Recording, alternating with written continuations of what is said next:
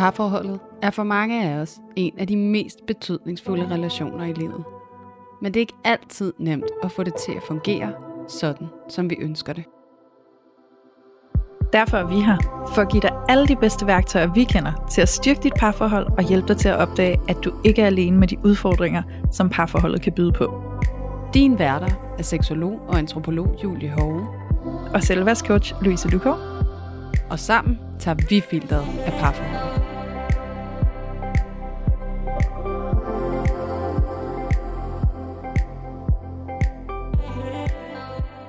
Hej alle sammen, og hjerteligt velkommen til endnu et afsnit af Parforhold Uden Filter. Og i dag er en af de der rigtig gode dage, og det er det simpelthen fordi, at vi har en enormt spændende gæst med i studiet. Og det er jo ikke længe siden, at vi var nødt til at break for jer, at vi skulle holde en lille pause, fordi at der desværre var nogle tekniske vanskeligheder. Og det var faktisk sidste gang, vi skulle have besøg af den her enormt spændende gæst. Så det var vi selvfølgelig enormt frustreret over og ked af, men nu er vi altså så heldige, at det lykkedes. Og det betyder altså, at i dag så skal I høre Sara Skårup, som er på besøg i vores podcast. Og det er hun, fordi at hun jo har skrevet den her fantastisk interessante bog, der hedder Lyserøde Luftkasteller.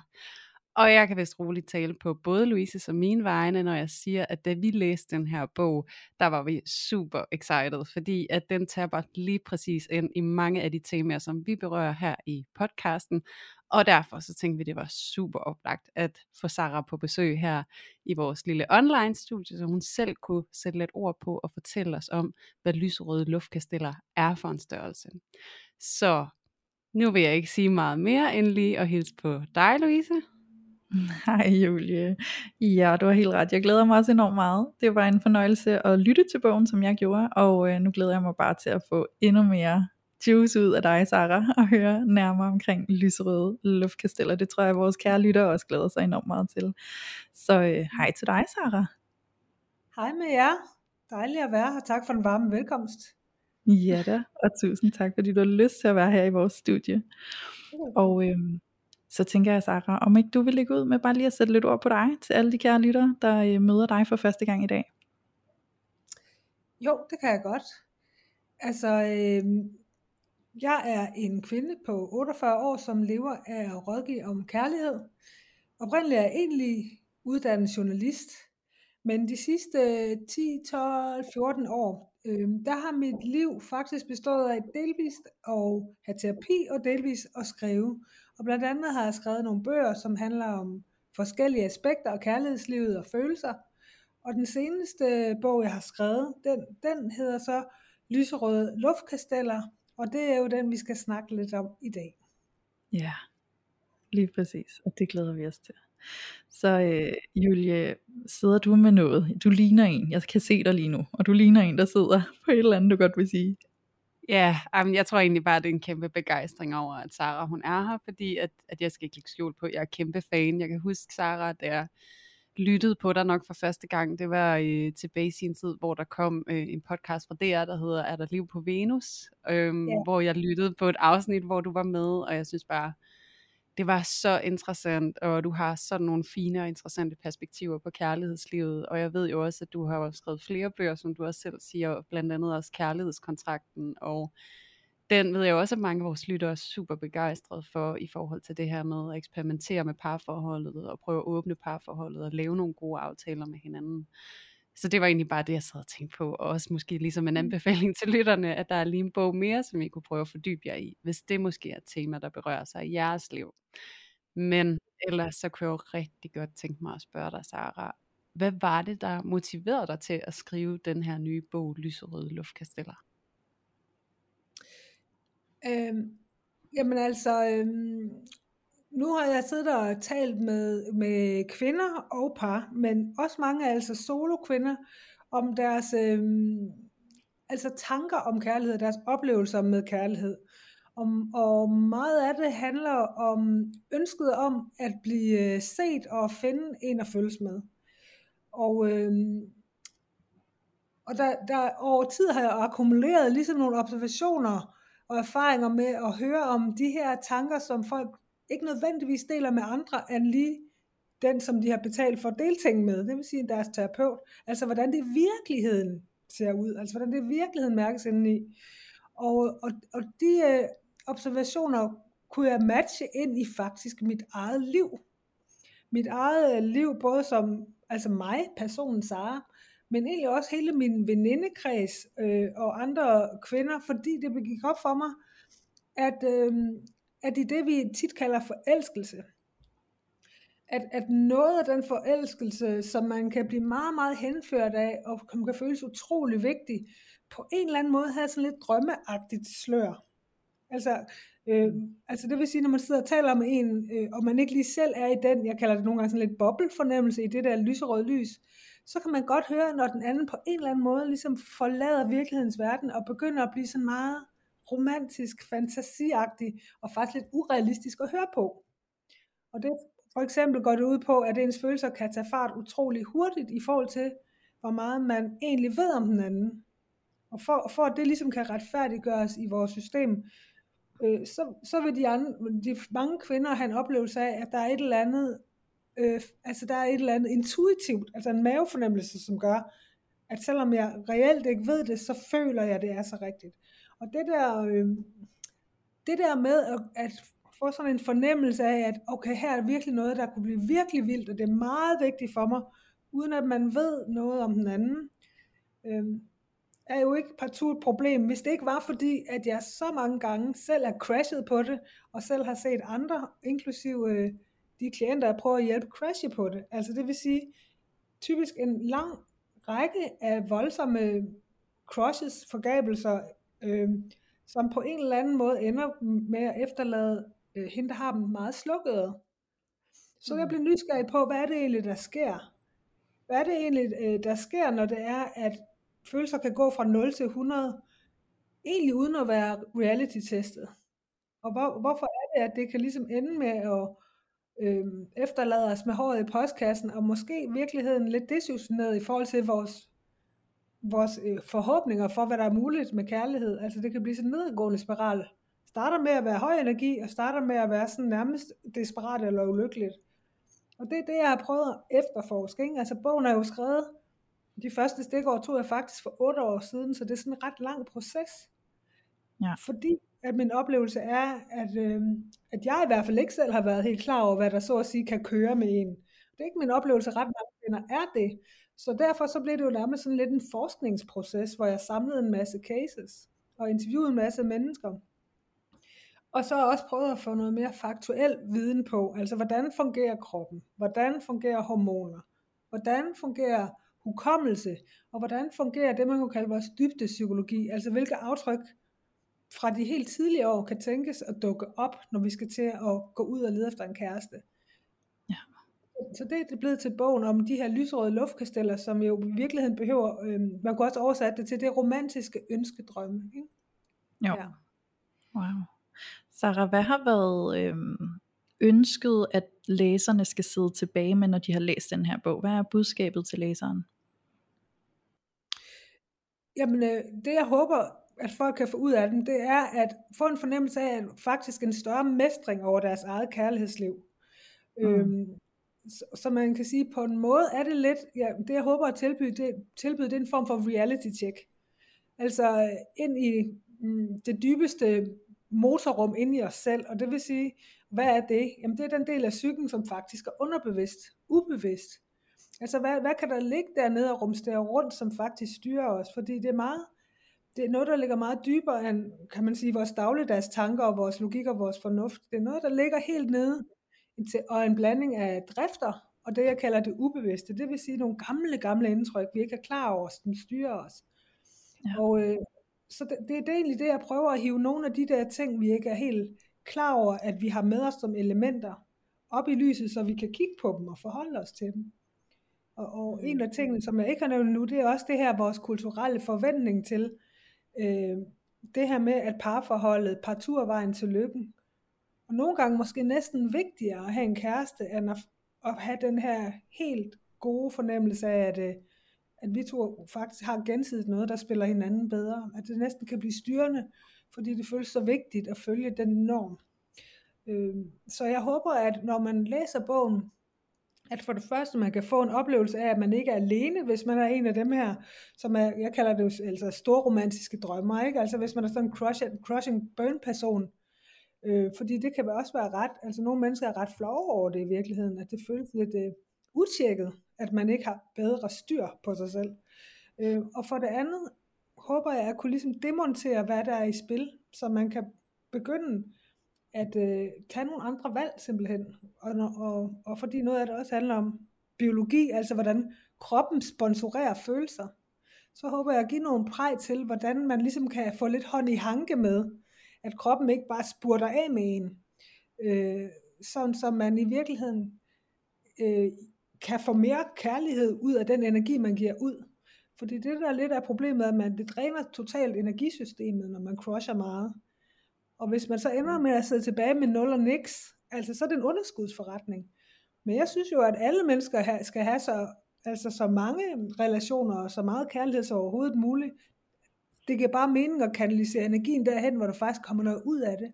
Så det jeg mener med at en større mestring, eller en, en, en, bedre, en bedre overskudsforretning, det er det, jeg håber at kunne hjælpe folk til.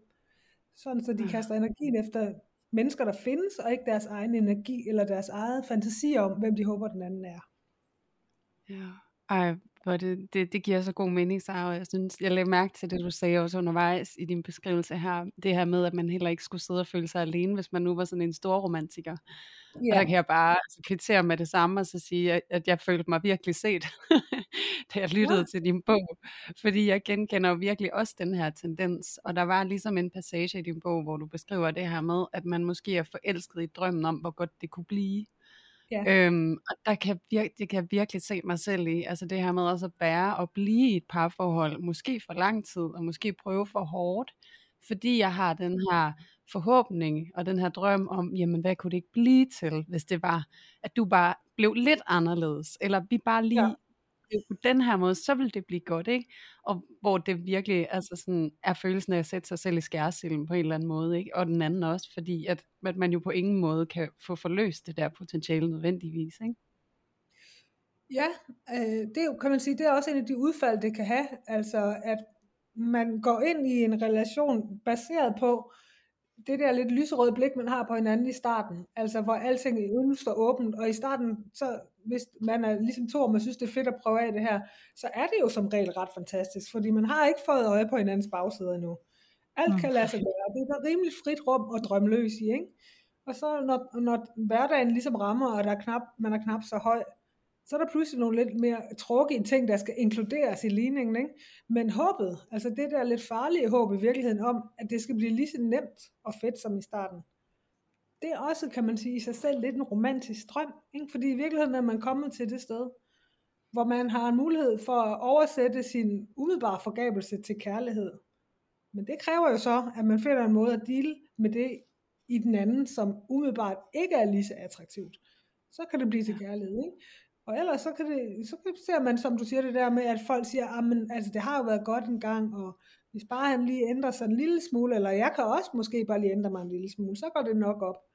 Øhm, ja. Så det drøm, den her meget, meget stærke drøm om et, øh, et kærlighedsforhold, nærmest som på film, altså noget, som er bare kun er fedt og dejligt, ikke?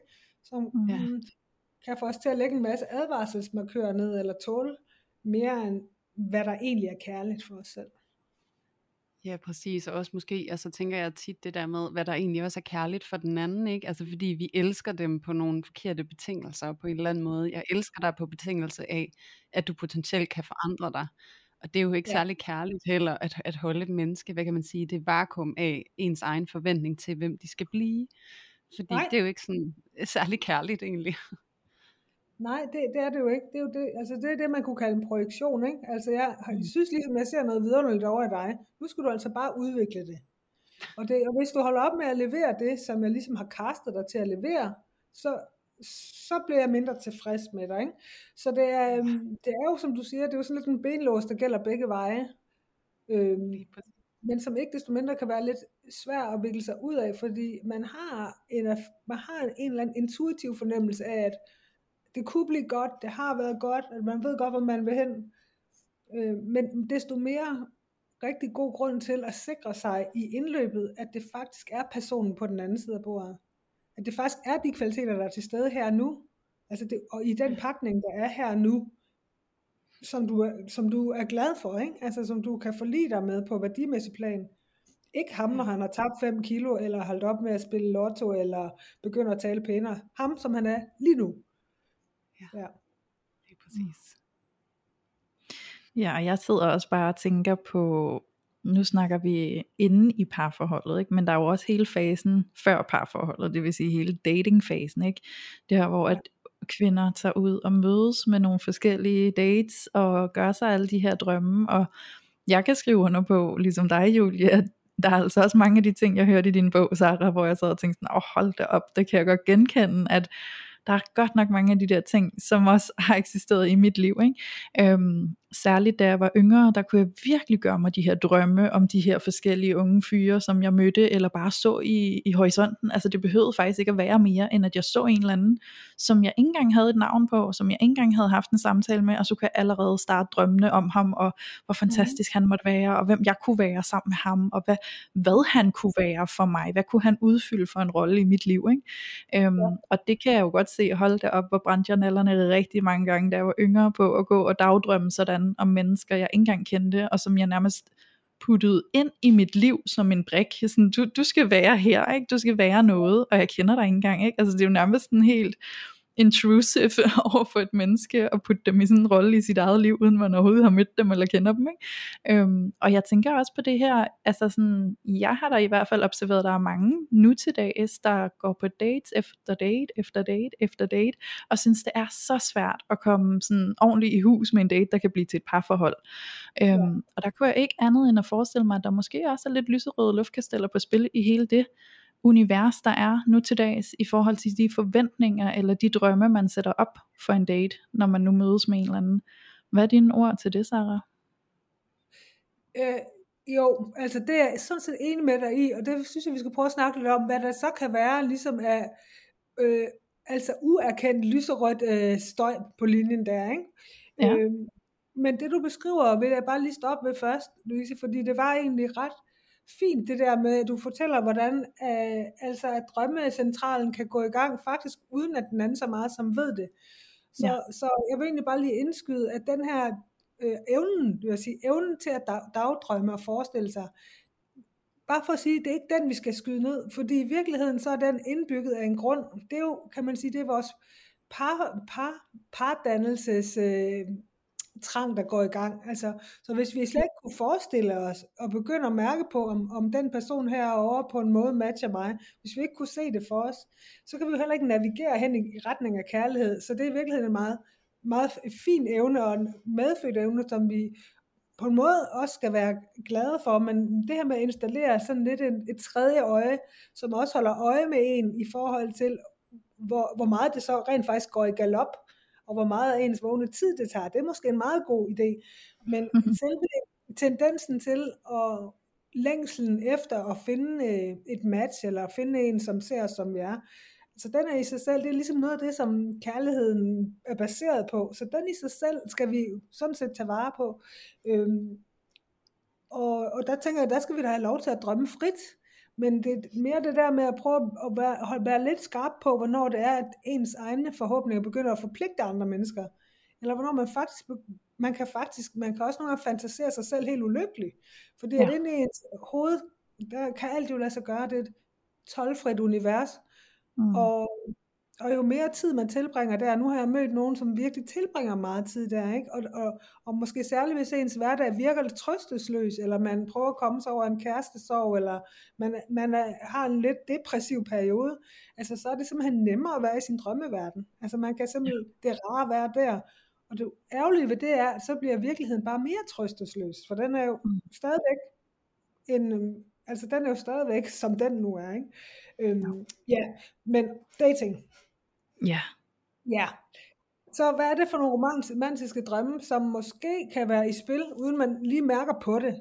Hvis man finder sig selv i sådan en form for øh, karusel, hvor der er rigtig mange dates, og ingen af dem sådan ligesom har det der såkaldte potentiale. Altså man når aldrig rigtig videre end at følge hinanden lidt på tænderne, og så kan det måske blive til et one night stand, men det bliver aldrig sådan rigtig, det kommer aldrig rigtig over i den der, hvor man føler, okay, her nu bygger vi noget.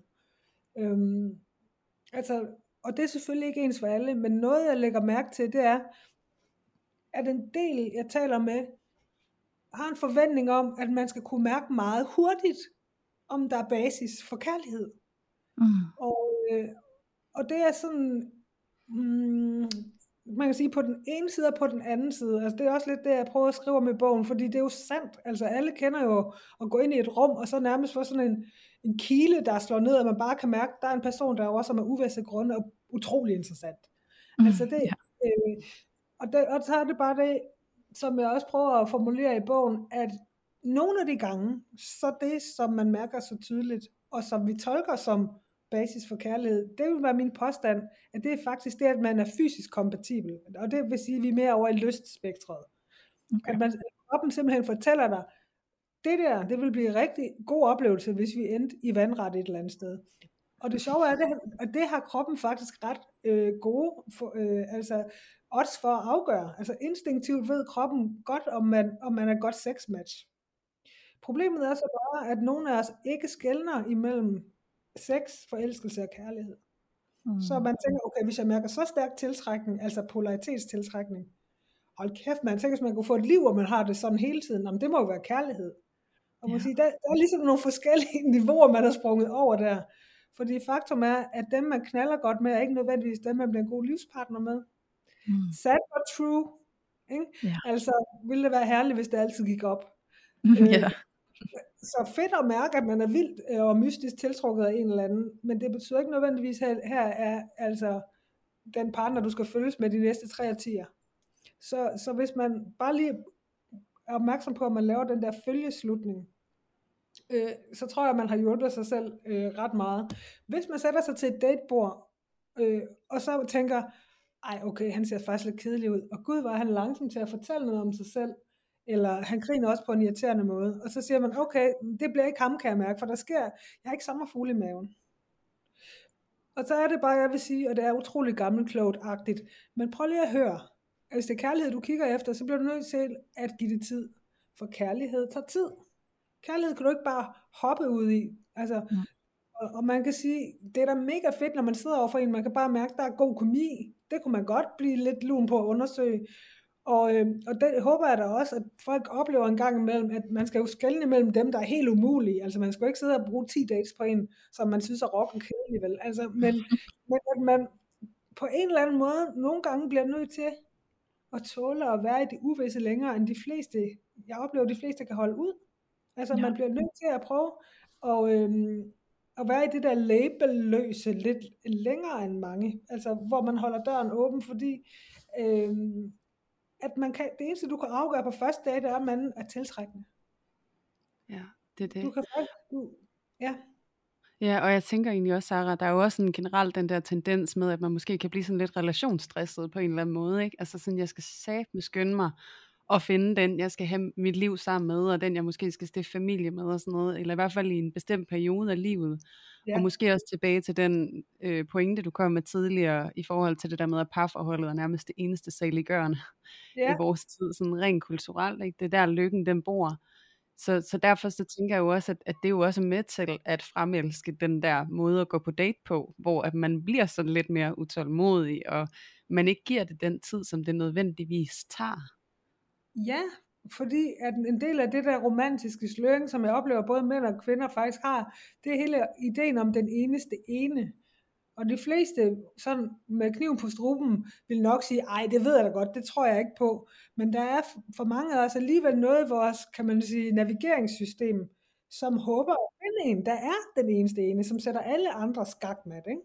Jo. Og det er jo også en forestilling, som er blevet forædlet og dyrket i rigtig mange øh, kulturprodukter omkring os, så det er ikke sådan lige at skralde af. Så, så, så ja, der er den her, det kan også være et indre, et biologisk pres, altså det her med, øh, det klør i æggestokkene, som gør, man, man synes, man fandme gerne vil lidt ud over stepperne, ikke? Så, Mm. så, så der, der, er- der kan være noget, et øh, eskaleret pres der, og jeg tænker også, selvom online dating gør det muligt at møde mange flere mennesker, kan det også øh, være med til at ligesom sætte tempoet lidt op. Fordi vi ved godt, at hvis det er det her, det ikke er sagen, så kan vi bare gå videre til en anden. Altså, så må Mm. vi, så må, altså man skal jo kysse mange frøer, og det kan også være, at man kan undersøge flere samtidig og sådan, ikke? Men, øh, men det kan, altså det bliver,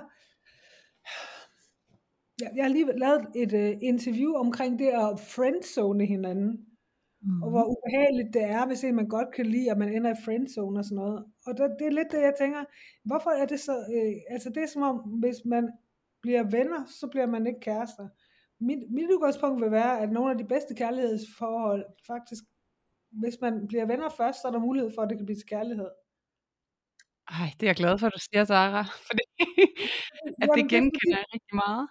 Fordi det, der sker i den der øvle, kedelige venne, han tænder ikke på mig sådan, det er faktisk, at, øh, at man forliger sig med den anden, som den anden er, også når den anden prutter og har en off-dag. Det vil sige, alt det, som de lyserøde luftkasteller ikke kan tåle, det kan de lyserøde luftkasteller ikke tåle. De vil kun have glansbilledet Ikke? De vil have Prince Charming. Så hvis man bliver ven med nogen, så ser man også ham, når han græder, og når han er ufed og sådan noget.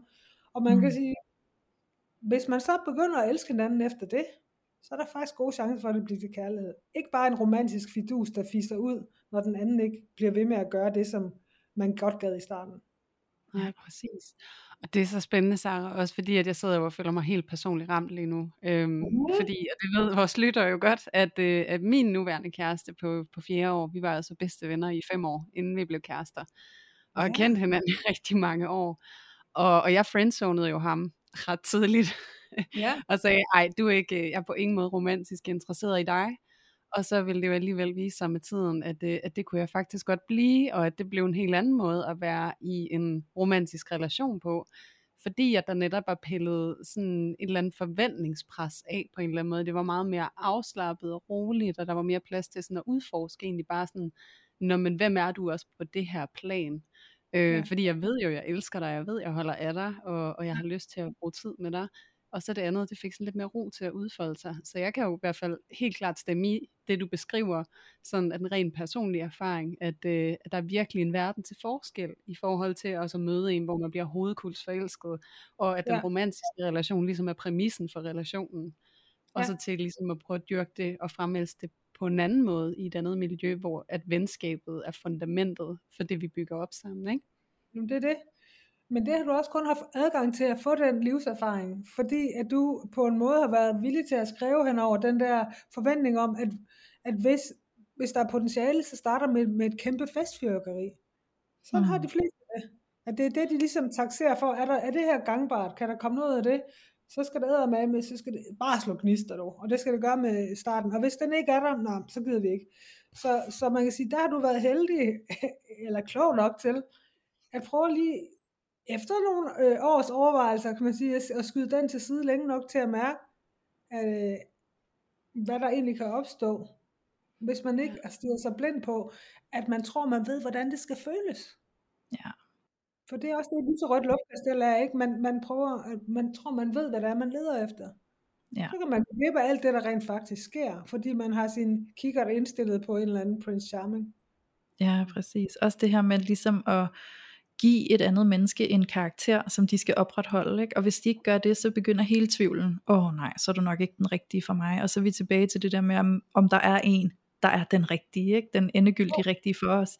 Og den der søgen efter den rigtige kan jo blive så febrilsk på en eller anden måde, på et eller andet plan, at der faktisk aldrig er nogen, der får lov at få den langvarige plads i dit liv i, ja. i det parforhold, du gerne vil være i, fordi at der skal ikke ret meget til, så bryder de ligesom kontrakten med den karakter, du har puttet ned over hovedet på dem.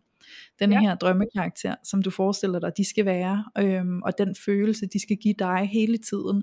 Og i det øjeblik, at de også bare er et helt almindeligt menneske, så falder hele det her billede til jorden, og så bliver tvivlen sat i spil, sådan, åh oh, nej, så tror jeg sgu ikke, det er det rigtige det her. Ikke? Øhm, så der er jo virkelig meget, vi kan tabe på det der er meget, vi kan tabe på det, og den, det du beskriver der, altså den der lidt næne, allestedsnedværende tvivl, mm. altså som, øh, som kan melde sig, okay, når det, når, det, når, han, når det her nu skal i mit parforhold, kan det så være, fordi, mm, altså, at jeg faktisk har investeret min kræfter det forkerte sted. Og man kan sige, jo smallere, jo smallere personer man har tildelt den anden, jo hurtigere vil det jo mm. komme.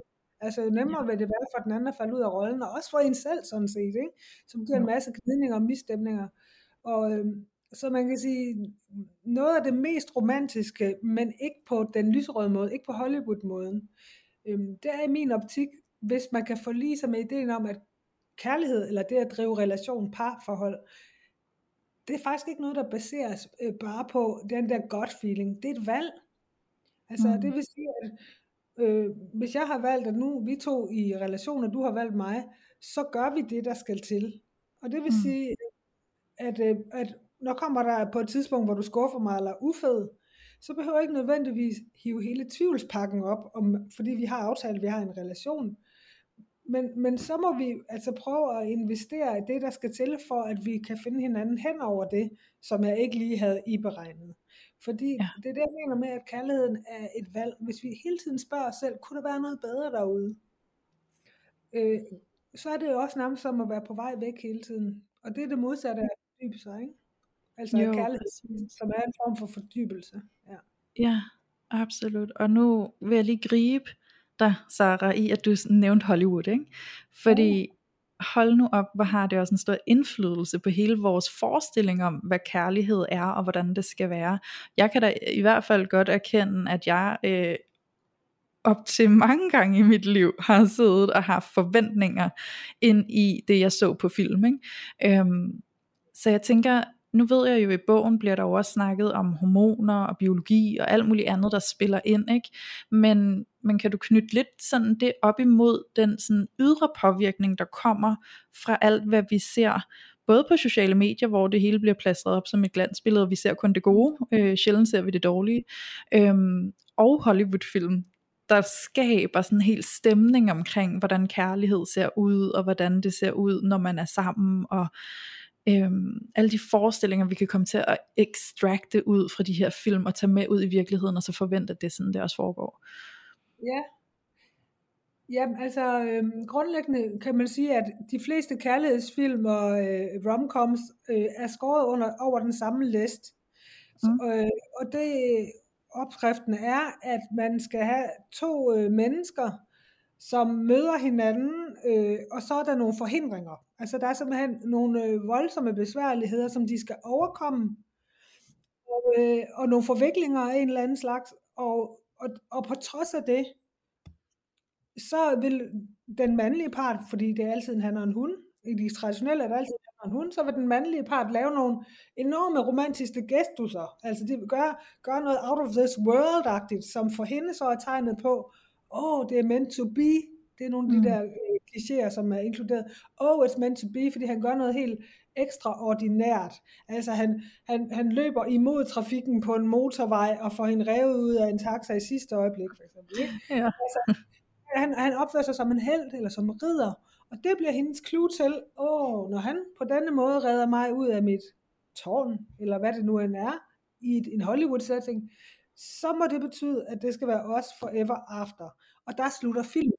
Filmen yeah. slutter, altså den når højst til brylluppet, ikke? Jo. Man, man ser ikke, at de vågner med morgenhår og bliver lidt uenige om, og bla bla bla, man ser ikke det. Men, den, men det er det der happy ever after, som, som ikke engang er startet med Hollywood-filmen, som er startet med eventyrmodellen. Happy mm. ever. Så man kan sige, det kan vi da godt sige, ej nej nej, det har ikke noget med Danmark og realisme at gøre. Men har du set 200 af dem, hvilket mm. de fleste voksne kvinder i dag har, nogle af os ja. har set de samme mange gange, så sætter det et lille aftryk. Altså det er med til at ændre barn for, hvad det vi selv scouter efter. Øhm, og man kan sige, at nogle af de elementer, de er ikke bare håbløst uddateret, altså i forstanden, at de faktisk, det er ikke ret nutidigt, det er meget sådan kønsstereotyp, men det, men det er faktisk heller ikke ret realistisk. Altså, hvad, what are the odds? What are the odds, at han står og spiller på en eller anden fucked up banjo i en uh, tulpanmark? Altså, det, det, det er de første også, der har oplevet det, men, ja. øh, men, men jeg tænker, at når man ser på, hvad, hvilken feel-good-faktor det kan have inde i kvindekroppen og sidde og lade sig nedsynke i det der, altså det er jo, mm-hmm. altså det, er jo, det kan jo simpelthen føles rent, det kan jo føles i hele systemet, hvor afslappet og dejligt man får det, ikke? Så, mm-hmm. så har det en vis attraktion, om man ved det eller ej, når mennesker ude i den virkelige verden, hvis de skulle begynde at opføre sig lidt lige sådan. Ja. Ja, det er interessant det der billede, da du beskrev det der, Sarah, med at der kommer en mand løbende mod trafikken Ja. øhm, og river en ud af en taxa. Jeg sad bare og tænkte, hvis det skete i den virkelige verden, så ville jeg tænke, du er psykopat, du skal ikke røre ved mig. det er med øhm, Så, ja. hvad foregår der? Ja, hvad foregår der? Ja, men, men, men der er mange ting i den, den der øh, opskrift, som, øh, altså, mm, som mange af filmene følger, som på sin vis kan blive skadelig for os. Og for det første så er ideen om, at rigtig kærlighed indebærer forhindringer.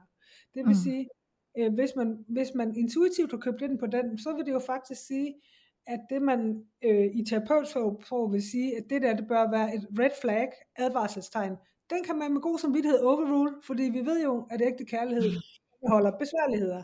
Nå, han er gift. Ah, pyt.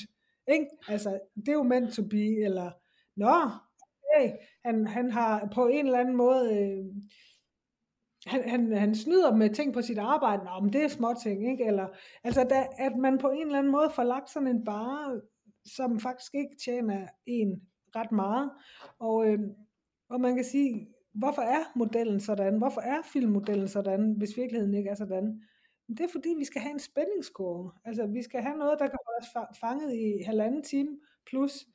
Og, og, og det vil sige, at den model kærlighedsfilm bygget op over, det er det, som man ved er allermest følelsesaktiverende for den, der kigger på. Mm. Så vi vægter imellem at blive håbefulde, og, og det skal være lidt sørgeligt, og så er det sjovt og overraskende. Det er fuldstændig minutiøst skruet sådan sammen til at lave en god film. Men det er ikke Ja. nødvendigvis det samme som at have et rigtigt kærlighedsliv. Men hvis man får det fortalt mange gange nok, så, så vil det have en effekt. Altså det, det kan vi ikke bare sige med vores fornuft, jamen jeg ser dem kun for sjov. Altså det er ligesom med reklamer, ikke? Jamen jeg, jeg, jeg synes det er okay at have et BMI på 30, men hvis jeg sidder og kigger i et blad, hvor alle pigerne er tynde og slanke, så vil det blive sværere for mig at kunne holde en rund krop. That's how it works, ikke? Altså så, så påvirkelige er mennesker. Så Ja. ja. derfor er der også en, en grund til ikke at vælge de der dejlige romantiske film fra, men hvis man ser dem, så gør det med altså skærpet overvågenhed. Hvad sker der i min krop? Hvor Mm. meget af det her, altså hvor meget af det her er egentlig realistisk? Øh, og, og, og der kommer mange nye film nu, som faktisk har nogle lidt anderledes, anderledes præmisser, og det synes jeg bare er mega fedt, altså som er bygget op over mere øh, realistiske scenarier, og som varer langt ind i relationen til, når folk begynder at få det svært.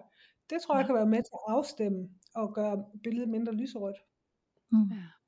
Helt sikkert. Super interessant og meget relevant. Og jeg sidder også og tænker, Sarah, når du beskriver det, den der øh, tanke på, hvordan jeg selv har det, når jeg ser sådan en romantisk Hollywood-film med loads of drama. Altså sådan Ja. en tanke, med tanke på at skulle have det sådan hele tiden i mit Ja. liv, det vil jo også være super anstrengende på sigt, hvis man lige netop indfører en eller anden form for realistisk tænkning i det, når man sidder og kigger på det. Øhm, og så er der et, et, et, et begreb fra din bog, som jeg kommer til at tænke på her, når vi taler ind i det her. Og, øh, og det er du på et tidspunkt også i tale sætter det her med, at man kan have sådan en prinsesseadfærd. Øhm, at det kan man ligesom komme til at udvikle på baggrund af de her øh, ting, man sidder og fortaber sig lidt i. Og, øh, og der tænker jeg måske, at det kunne være værdifuldt også for lytterne at få sat lidt ord på, jamen hvad kunne det være? For så kan man måske også identificere i en selv, om man måske selv er lidt grebet af de her lyserøde luftkasteller, og har kommet til at udvikle sådan lidt, du ved, en prinsesseadfærd. Så kunne du sige lidt om det?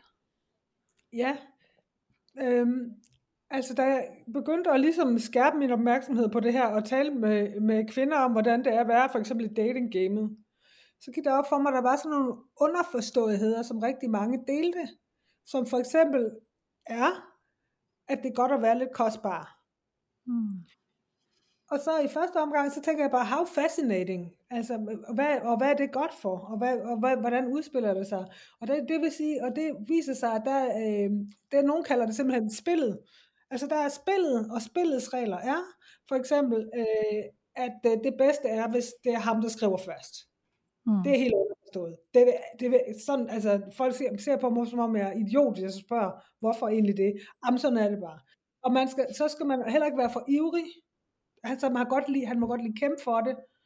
Øh, og der kan man sige, der er vi allerede sådan en lille smule over, over i Hollywood-modellen, ikke? Det er ham, der skal eftersætte. Det er ham, der skal lave de der, øh, det er ham, der skal våge pelsen først. Og så prinsesseadfærd, det er egentlig bare et begreb, der skal øh, ligesom vække opmærksomheden på, om man har den der lidt forventede tilgang til det, at det er det, jeg kalder prinsessen i tårnen, at man vil findes. At man vil, at man vil altså man, det man også siger, at man sidder og venter på prinsen på den hvide hest, ikke? Og det er de første, der vil indrømme, at de gør det, men det ville da være super dejligt, altså hvis han kom og bankede på, og bare havde set, hvor fantastisk man var, så man ikke hele tiden selv skulle ud og våge pelsen, ikke? Så prinsesseadfærd, det er det der med at fedt spille lidt, og sidde og gøre sig sådan en lille smule mere konkret, end man egentlig er, fordi man tænker, at det kan han, det kan han nok godt lide. Altså at versionere sig selv ind i en form, hvor, hvor man for det første skjuler, hvor interesseret man er, hvis man er meget interesseret, fordi det er ikke særlig feminint. Og bare sige, jeg vil have dig.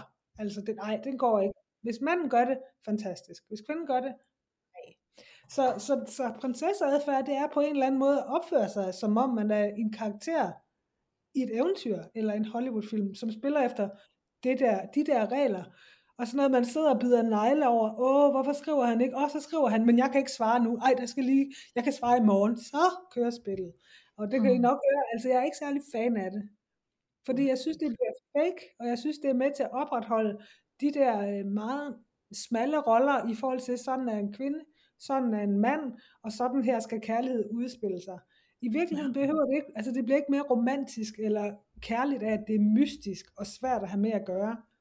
Altså det er bare sæt, så får man da skabt noget drama i hvert fald. Altså så kan man selv være med til at sætte sig selv i den der uh, næsten udholdelige spænding, der er. Øh, og skal ligesom inddæmme en masse følelser. Så det jeg foreslår, jeg prøver at være lidt konkret om, det er, hvad vil egentlig alternativet være? Og det vil jo være, at, øh, at være mere ærlig omkring, hvordan man har det. Uanset om man er i tvivl, lunken, eller er rigtig oprigtig vild med den anden. Mm. Der satser man lidt mere, men jeg vil så våge at påstå, at altså det mulige output også er noget højere. Var det det, I mente, da I spurgte til prinsesseadfærden? Ja, altså helt klart, helt klart, og særligt også den sidste del, Sarah, det her med, sådan, hvad kan man så lidt sætte i stedet for, ikke? Øhm, fordi jeg tænker, at det også må være sådan lidt et nødvendigt træk, hvis det er, man gerne vil prøve at flytte sig lidt fra ja. at dyrke lyserøde luftkasteller, og ligesom prøve at forventningsafstemme og skrue tingene øh, ned på et niveau, hvor man faktisk selv kan følge med, og hvor der er risiko for, at man kan lykkes med en relation, og med at finde kærligheden i den, ikke? Øhm, så det der med at, at få øje på at blive bevidst omkring, jamen, hvordan er de her måder at, at være på, og de her roller indlejret øh, i, i mig som menneske, og hvad er det, jeg kan få øje på her, for ligesom at, at tage nogle aktive valg mod noget andet, sådan at jeg kan opnå ja. det, jeg dybest set længes efter. Ikke? Øhm, jeg genkender så meget det, du beskriver, øh, det der med the game og sådan noget, og har også, mm. øh, når jeg har været ude og undervise blandt andet, mødt flere studerende, som, som også påtaler den der, det der spil, der kan være i hele den der datingfase, det der med at skulle være atroværdige og sådan noget. Og, og det er sådan lidt bekymrende, fordi at, at som du også selv sætter en finger på, så bliver det enormt inautentisk. Øhm, så på den måde får man jo også fremstillet et billede af en selv, som det kan blive svært at så leve op til. Og det er som om, at man ligesom skal hen over en eller anden kurve med den adfærd, og så når man er kommet hen over den, så giver man sig selv lov til at være sig selv, og så har man lige pludselig portrætteret sig selv som noget, man ikke nødvendigvis er. Og så kan det mm. godt være, at noget af attraktion, den lige pludselig forsvinder, når man så får givet sig hen til hinanden, ikke? fordi man har sådan uh, let the other one on, ikke? hvis jo. det giver mening. Ja. Det giver da god mening, men det, men, men det er jo altså, en ting er at sige, okay, jeg drømmer måske lidt nogle gange på en romantisk måde om andre, på en måde, hvor jeg synes, de skal opføre sig lidt som en prins, men de første ser egentlig, hvordan de selv kaster sig selv i prinsesserollen, og det er, altså, det er jo, det, og det er jo sådan lidt en fine line, fordi jeg er ikke ude på at løfte pegefinger, men altså i forhold til, hvor prinsesseagtigt møder man op, ja. hvor prinsesseagtigt hvor prinsesseagtigt versionerer man, sig selv i den første chat. Altså hvad er det for nogle ting, man lader ham vide? Og det er jo, mm. og det er jo ikke kun om, at man sørger for at dulle sig op og være sådan lidt øh, tihiagtig. Det handler også om, at man faktisk underspiller. Det kunne være, hvor klog man er, eller hvor ja. kraftfuld man er. Simpelthen for ikke at intimidere prinsen. Så man kan sige, der kommer man jo faktisk, som du siger, øh, altså det er også det, lidt det, du siger, ikke Julie, at man kommer fra start lidt på en fald, præ, falsk præmis, fordi så falder han jo på prinsessen, ligesom ja. vi falder for prinsen.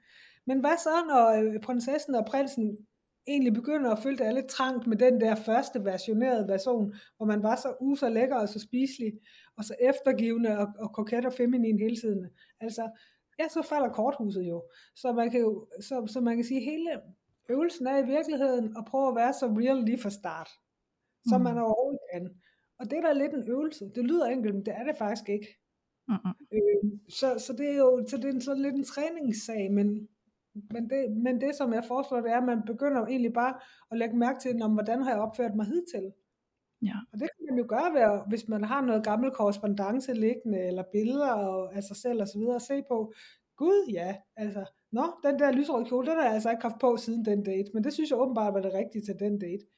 Ja. Hvorfor må du egentlig det? Du kan jo ikke lide den, altså. Så, så, så vi, vi nogle gange faktisk strækker os nærmest ud af os selv for at blive valgt. Og det er Ja. også starten af en lyserød drøm, ikke? Jo, helt sikkert. Nej, men det er jo ret vildt at se, ikke? Altså, der er jo meget at aflære, hvis man tager sig selv i at, at være der, hvor man måske træder ind i den her prinsesseadfærd, ikke? Og det der også sådan går op for mig, det er jo det der med, det er jo ikke bare en karakter, man putter ned over hovedet på den date, man kommer ud og møder. Det er også en karakter, man putter ned over hovedet på sig selv. Så man Ja. er både i gang med at skabe øh, lyserøde luftkasteller over i daten, men også i sig selv, ikke? Øhm, så man sætter jo faktisk sig selv op netop til en eller anden form for uægte version og nærmest et skuespil ikke, på begge fronter. Øhm, så der er jo virkelig noget at vågne op til, hvis man kan mærke sig selv i det her, hvis man kan identificere sig selv med noget af det, man har hørt i det her afsnit i dag, så er der altså virkelig, og det ved jeg jo også, der er i din bog, Sarah, der er virkelig nogle konkrete øvelser på, hvordan man kan gå ind og arbejde lidt med det her, og komme ind og aflære noget af den adfærd, der i virkeligheden spolerer mere, end det gavner for en. Øhm, Ja, så det, det er sindssygt spændende. Og jeg sidder og tænker, at nu her, hvor vi er tæt på afrunding, så vil jeg vildt gerne høre både fra dig, Sara, men egentlig også fra dig, Julie. Øhm, Sara, har du noget sidste på hjerte, der er vigtigt for dig at få med i det her afsnit til vores kære lyttere? Øhm, jamen, altså, ja, måske to ting. For det første, så, så får jeg sådan lidt belært af erfaring lyst til at understrege, at det her, det, det handler altså sådan set ikke om, at øh, folk skal ligesom øh, holde sig selv i skak, og, der, og de har gjort noget forkert. Mhm. Øh, det, det handler egentlig om, at jeg vil egentlig opfordre og alle, som synes, det er lidt svært det der med kærlighed, til at egentlig at give den fuld gas. Altså det kan godt være, at man lige har brug for at trække sig et øjeblik, og så lige omkalibrere, som du siger, undersøge sig selv, om der er noget, man gerne vil aflære. Men det er altså ude i felten, at det foregår. Ikke? Så, Ja. så man kan sige, alt det, der ligesom er gået skævt i relationer, skal også rettes op i relationer. Så derfor så, altså det er bare om at komme ud og møde nogle mennesker. Og så Mm. prøv, at, fordi, altså, så tænker man, åh nej, det er også svært. Men der skal faktisk ikke ret meget forandring til, så vil du få prompte en anden oplevelse af at sidde over for øh, et menneske. Øh, I det øjeblik, du holder op med at følge det gamle skript, så kan I mødes på et helt, helt nyt sted. Så det, det, jeg oplever, når jeg arbejder med folk med det her, det er, at det bliver en kolossal lettelse. Så noget mm. af det, Mhm. som faktisk er ret besværligt og skaber mange bekymringer, det falder simpelthen bare fra. Så, ja. så, øhm, så, så det er en ting. Og så også det, at jeg efter bogen er udkommet, har faktisk fået en del henvendelser fra mænd. For jeg har skrevet meget målrettet til kvinder, også fordi Mm. at øh, tendensen er understøttet af den kvindelige biologi i lidt højere grad end mænds er. Men der er også rigtig mange mænd, som genkender sig selv i det her med den store forhåbning til kærlighed, som kan stikke lidt af, og i virkeligheden tage fart og efterlade en i randstenen. Så, Ja. ja. så, man, så man kan også være opmærksom på, at den anden, på den anden side af bordet, uanset køn, muligvis også har en rem af huden. Ikke? Så det er virkelig noget, vi hjælper hinanden med at få afmonteret. Det er ikke, det er ikke en kønsting, det er en mennesketing. Og det er også sådan, vi sammen kan prøve at lave nogle nye veje til, hvordan vi kan relatere autentisk og med en rigtig masse kærlighed. Ja, åh, det er så fint. Sådan Ja, og jeg dejligt. synes, det giver Jamen, jamen jeg, jeg, jeg sidder bare og suger ind, hvad det er, du siger, Sara, og så sidder jeg og tænker, at det er rigtig, rigtig fint det der med, også for det der lidt mandeperspektiv med, sådan, sådan afrundingsvist. Og også fordi, at det ligesom er også noget, jeg har bemærket, at mænd jo også tilsvarende har de her lyserøde luftkasteller, og måske i mere eller mindre grad. Jeg har i hvert fald kunne genkende det også hos nogle af de mænd, som jeg har været sammen med igennem mit liv, at, at og måske egentlig også som et, et hvad kan man sige, resultat af meget feminin påvirkning gennem opvæksten, har været mere tilbøjelige til at også have lyserøde luftkasteller. Og hvor jeg så også har oplevet nogle mænd på den anden side øh, sidde og sådan erfare, at der er nogle bestemte forventninger til, hvordan de skal kurtisere kvinder, øh, for ligesom at være værdige øh, partnere, mm. fordi jeg kvinder, og hvordan hele det her spil faktisk kan være enormt svært og frustrerende og trættende, og også give anledning til utrolig øh, mange bekymringer omkring selvfølelse, er jeg mand nok, og kager, og, og det, det, det afleder ligesom rigtig mange effekter, hele den her kultur, vi har omkring at dyrke de her lyserøde luftkasteller, og den her tilbøjelighed til at gøre det.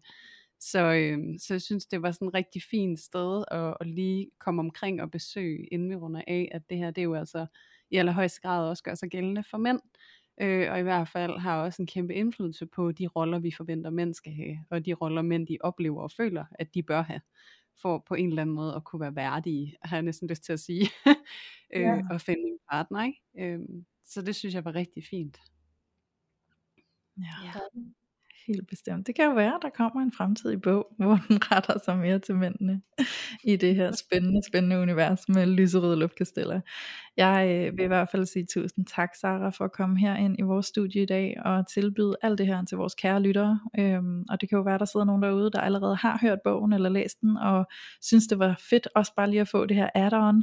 Det kan også være, at der sidder nogen derude, der ikke har læst eller lyttet til den endnu, som er blevet vildt nysgerrige, og så kan I jo altså bare finde jeres vej enten til boghandleren, eller I kan finde ind på en lydbogstjeneste og finde Sara Skårups bog, der hedder Lyserøde Luftkasteller.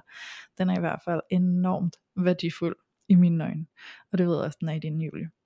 Oh, yes. Og øh, ja, og så øh, vil jeg sige tak til dig, Julie, for i dag, for endnu en øh, dejlig oplevelse af at sidde her og lave podcast sammen med dig. Ja, selv tusind tak, Louise. Og tusind tak til dig, Sara. Det har været en kæmpe fornøjelse at få lov til at tale med dig, og få lov til at nørde lidt mere ind i alt det guld, du har skrevet frem i din nye bog, Lysrøde Luftkasteller. Så tak, tak til dig. Tak skal I have. Det har været en kæmpe fornøjelse, og øh, jeg ved, at vores lyttere også har spurgt et par gange, om vi ikke nok vil invitere dig, så jeg er helt sikker på, at der også sidder en hel masse af jer derude, og er super excited og begejstret over, at I fik lov til at lytte lidt på Saras guldkorn i dag. Og øh, så vil jeg også bare sige til jer, tusind tak, fordi I alle sammen derude endnu en gang har været med til at tage filteret af parforholdet og de lyserøde luftkasteller.